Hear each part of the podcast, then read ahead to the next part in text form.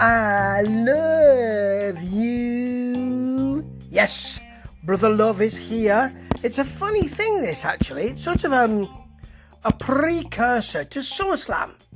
It's SummerSlam Fever 1990, which was just beginning to be the time when WWF, as it was then, were beginning to get a, a bit colder.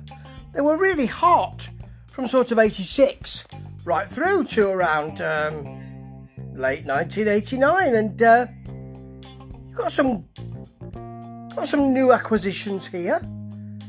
And it's uh, it's quite a lot of fun this but you do get the idea that they're running out of ideas a little bit. Well let's go through some of the matches. First of all there's Heenan and Vince. So that's good. Um, Bobby's not on top form here actually. He prefers it when he's with Gorilla Monsoon. And then McMahon doing his usual thing of SummerSlam and telling us to book early because sometimes you can't get the pay per view if you don't book early because there could be a queue. Yeah, I'm not sure about that. First of all, we've got Smash versus Anvil. Why would you want that? The shtick for the demolition at, the, at this time was remember, Crush was added to their um, tag team to make three of them. You never know you're going to get Axe or Smash, or is it Axe and Crush, or is it Smash and Crush? Yeah, that didn't really work actually, and um, Crush was taken out of um, Demolition, and uh, he was turned into a Dayglow wrestler, wasn't he?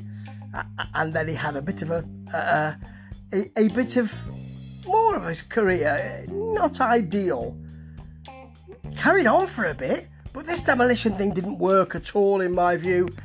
And you wouldn't. You don't want Anvil on his own, there's no point. You don't want Smash on his own, there's no point. And this isn't great. Smash wins by holding onto the ropes.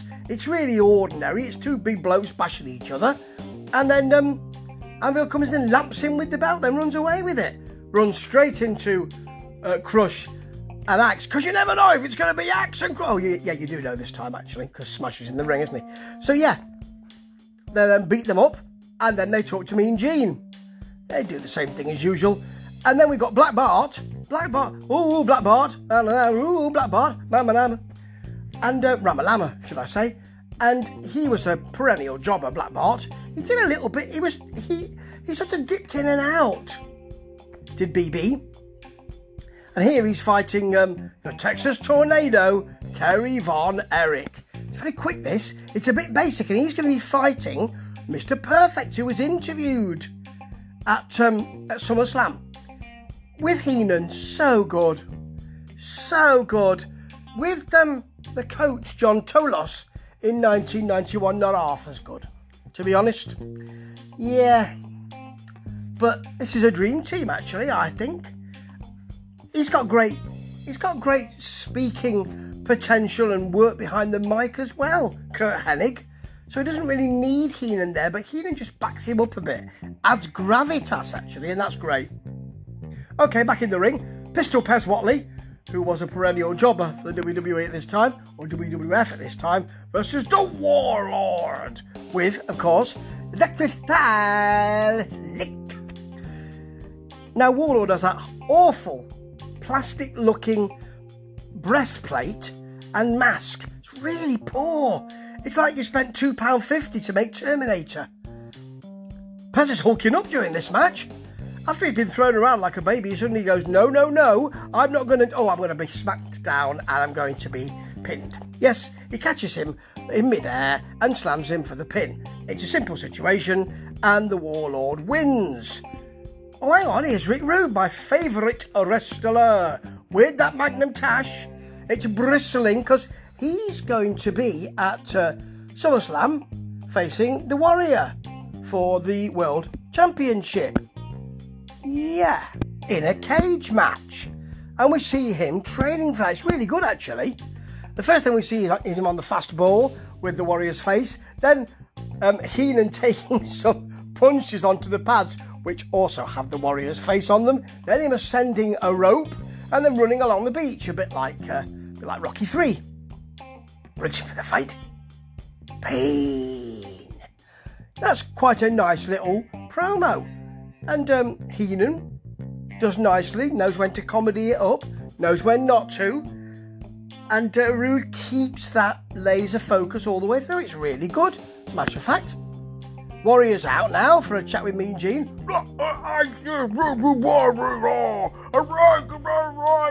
Thank you very much, Ultimate Warrior. Can't understand what he's saying. It won't be anything important anyway. Okay, Boris Zukov versus Nikolai Volkov. Now, Zukov and Volkov both got cough at the end of their name, so we we know that they were not American, nefarious heels, because they were Russians. Yes, and there's a Cold War going on, but now Nikolai Volkov has gone over to the good side. Capitalism and the American way. You know, that capitalism that leaves, leaves millions in poverty. That, you know, that one. He's gone all USA anyway. He's been endorsed by Hacksaw, who is the epitome of USA. And he's also been endorsed by the Boy Scout movement. he's been given a model for apparently world peace. We, we see him receiving it on maybe an edition of Superstars, I don't know. And um, it's read out to him by a scoutmaster. And Vince says, What do you think of that, Jesse? Well, peace. Jesse keeps quiet, as uh, he doesn't want to be involved in this farrago at all, I presume. Yeah, it's a tough match, this. Because obviously, Zukov is very angry with Volkov because he's Russian. It's a basic match, and uh, Volkov wins with a clothesline, so there's not much to talk about. But, you know, Next, no Sapphire. That's what's going to happen at SummerSlam when Sapphire doesn't turn up to fight Sherry and has gone over to the ultra capitalist side because capitalism's only good when you're not showing it unless you're unless unless you're a millionaire who can lifestyles of the rich and famous. Oh, I'm confused with that capitalism stuff. Anyway, Savage is out with uh, with with Sherry first of all. Her face is painted like a cat. It looks a little bit odd, and they have great energy together. I have to say, they've got really good energy, and I really enjoyed them together. Actually. Next up, because we're we're motoring along, and we get a lot of stuff here. They want to cover everything that's going to be on the card at SummerSlam. We've got Tugboat. He's being smacked up by Earthquake and Bravo. Hang on. Where's Hogan? He's supposed to be there. He's in the building. He's supposed to be there as his mate. Well, the boss man comes out. Well, where's Hogan? Yeah, this you see, when Tugboat finally turns to become Typhoon, he has some reason, doesn't he? He does that silly thing where he's got the phone. Hello, Hogan, hello, are you there? I remember him doing that, that wasn't good. But he has some, it has some veracity, his claim veracity. That's the word I'm using, yes. Because Hogan wasn't there for him. Well, he wasn't there for him on this little vignette, was he? And here is Hogan. It's Brother Love. Hulk Hogan. Can't do it that well, but you know what I mean. They talk about SummerSlam, and Hart comes out and gets in his face. Hogan kicks him up the arse, or the ass, kicks him out of the ring because that's hilarious. Now we've got Power and Glory, sour and gory. Burke and Jerk, as they were called at this time. By some people, including Gorilla Monsoon, if I remember rightly, and they are facing.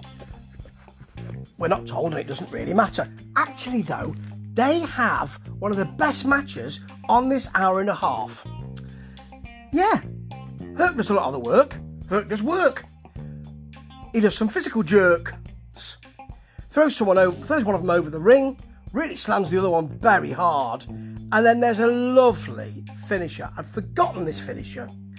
It's a it's a it's a superplex from Hercules with Paul Roma jumping at the same time. So just as as the bloke lands on the mat, he slams. He um he uh, splashes him. That's beautiful. Superplex to splash. Really nicely done, and they don't half time it well. Now, here's Sapphire. According to Mean Gene, she's got new jewellery. You can see it's lovely. She's got a new car, turned up in a limousine. It must just be coincidence. Maybe she came up on the lottery or something. I don't know. Remember, Sapphire was a fan who was given the job with Dusty. Dusty made it work. And at SummerSlam, he's going to be running after DiBiase's car with Sapphire in it. No! Sapphire! I had to say it twice because I love it. Okay, moving along. Jake Roberts versus Iron Mike Sharpe. I like Iron Mike Sharpe. Remember, he had that um, that that black armband that apparently, when he turned it round, had a bit of something metallic in it to smack you with it. He was around in the sort of days when WWE was becoming huge and then didn't really glory in the days when they were huge. It's sad, really. Very loud in the ring, Mike Sharpe. Someone, I remember someone mentioning that must be because he's calling the match.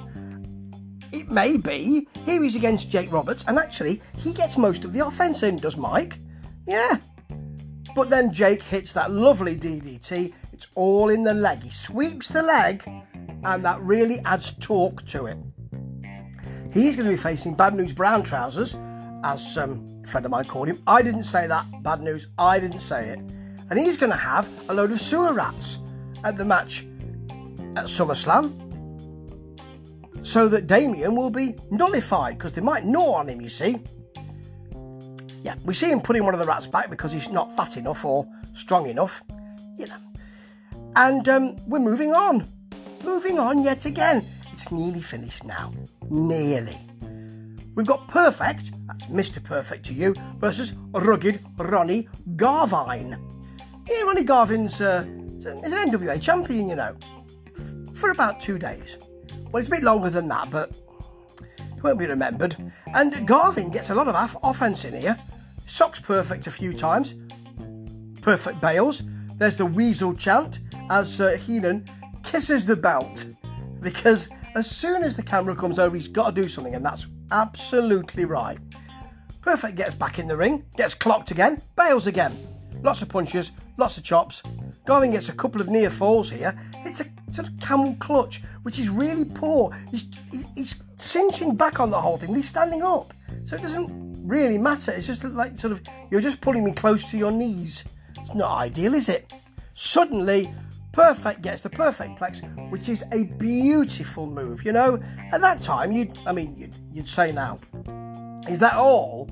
But in those days, it was something special, and there was a reason for it as well. Perfectly done. He did struggle, you see, and they want to show him struggling because he's going into the match with the Texas Tornado. So they want to show that he can be beaten, you see. Okay, Orient Express versus Shane Douglas, and it doesn't matter because it's in and out like a sour plum. There is a Shane Douglas head scissors at one point, the Orient Express win, of course, and we're on to the main event, if you can call it that. It's Duggan versus Earthquake. Can he lift him? Can he do it? USA! The Earthquake very quickly dropped the Canadian Earthquake sobriquet, didn't he? Yeah, and of course he's damaged Hogan's ribs. Oh no, not again. I remember Bundy did that. Be careful with your ribs, mate. Big men always target them, don't they? Now, Earthquake eventually manhandles him after a bit of playing around. There is a bear hug. We don't get a close up, close up on the face, which is a shame. That's lovely from uh, Royal Rumble 92, actually. And Duggan nearly knocks him down. There's a really lovely thing where he's repeatedly smacking him. He's not down yet, said Heenan. Not down yet. Doesn't get him in. Dino Bravo, I'm going to teach each and every one of you. He comes in to help. And then Hogan comes out with a foot with a two by four because he doesn't mind cheating, as we know. It's okay when he does it though. It's okay. It's not cheating. It's okay, and um, that's how we finish. Except Brother Love talks us out, and they fade down on him. Said, "Hey, who turned the lights out? Oh, I can't see myself on the monitor." That's quite nice. It's a fairly good program, and they don't half push it. Most of the matches are probably about five minutes long or so. There are tons of them. Hang on, how many matches are there? One, two, three, four, five, six, seven, eight, nine. Nine matches. There are only ten at SummerSlam. It's almost as if you've seen SummerSlam here. Actually, the 1990 SummerSlam is pretty well packed. There's some good stuff on there, including the match with Perfect, who, and I'm not spoiling things I don't think, it, has been on, who beat Mr. Perfect. And then there's the no, yeah, had to do it three times. Dusty Rhodes stuff. this is all right actually. It's good nostalgia. They know how to put a package together. It's a bit long. It could be an hour, to be honest. But um, means Gene Okerlund knows what he's doing as well. And they've got some good characters, and they're pushing Brother Love, who I really, really like. Do look this out. It's on YouTube. And then look out SummerSlam 1990, because it is fun, but not as good as SummerSlam 91, which is something very special. Ta ta.